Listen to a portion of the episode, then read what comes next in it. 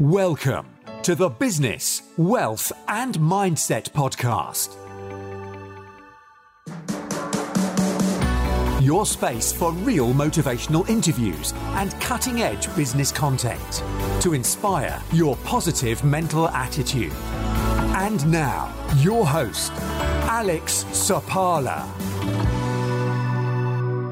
a little known uh, Canadian indie band. Actually, the members were actually uh, flying from uh, Canada to Nebraska for uh, a week long gig. And uh, on the first leg of the uh, of the um, the actual journey, they stopped in Chicago. So obviously they had to move the luggage onto another plane. And one of the members actually heard a woman scream from the background they are throwing guitars out of the plane. They are throwing guitars out of the plane.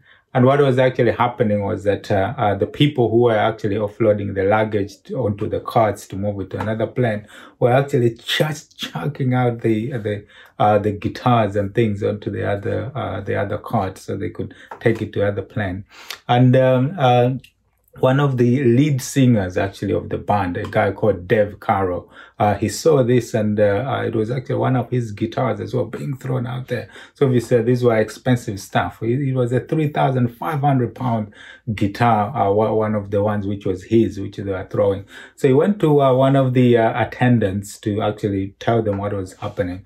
And according to him on, on his website, actually the the flight attendant actually shrugged him off and said, you know, you need to talk to one of the lead people when you get off at, at uh, uh when you got off to get onto the the other plane. So to carry uh, carry a long story short, uh, you know, he tried to um, get get get all this sorted. Uh, when he arrived at uh, in Nebraska, looked at the guitar; it was damaged, and uh, to actually get to talk to United Airlines, they kept moving him from one person to another, and there was actually uh, no solution.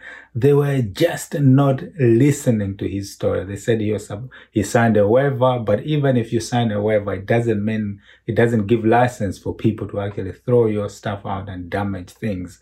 So uh, he went back to uh, Canada he got his guitar fixed for $1,500 because obviously for him as a singer songwriter, this was his trade and he had to continue. So he carried on over a year or this odyssey of going backwards and forwards with United Airlines. Now, the one thing you should know about a singer songwriter is that, you know, they have something to say as well as a means to actually say it. So if United Airlines wouldn't listen, maybe, maybe his fans would actually listen to him. So in March 2008, uh, that was so.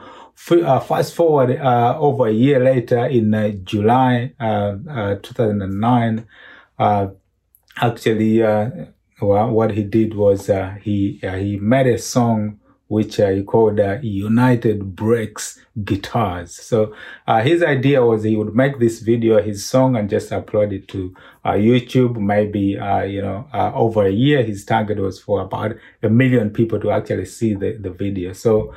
to his amazement, within two weeks, there are over four million views of of, of his his video, United Breaks Guitars, and you know days uh, you know within days as, as well. There's times of uh, the times of london actually from all the bad pr and everything that uh, resulted from from it actually.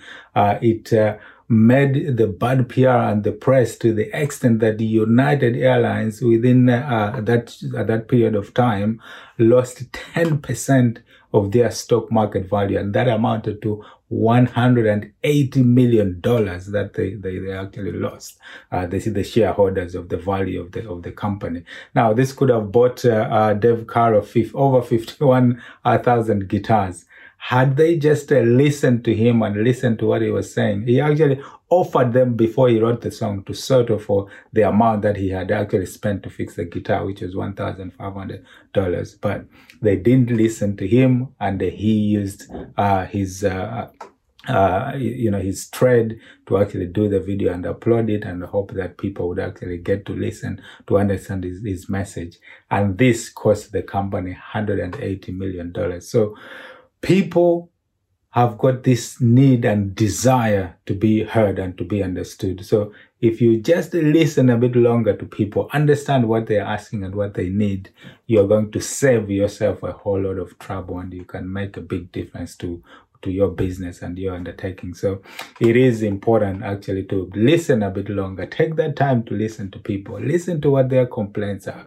What is it that has actually gone wrong? If you take that time to listen, you're going to save yourself a whole lot of trouble. If United Airlines had only listened and this thing went on and on for over a year, yeah, and the guy was only asking for what it had cost him to fix the guitar 1,500 pounds, but it ended up costing the company and the shareholders 180 million dollars just because they didn't listen.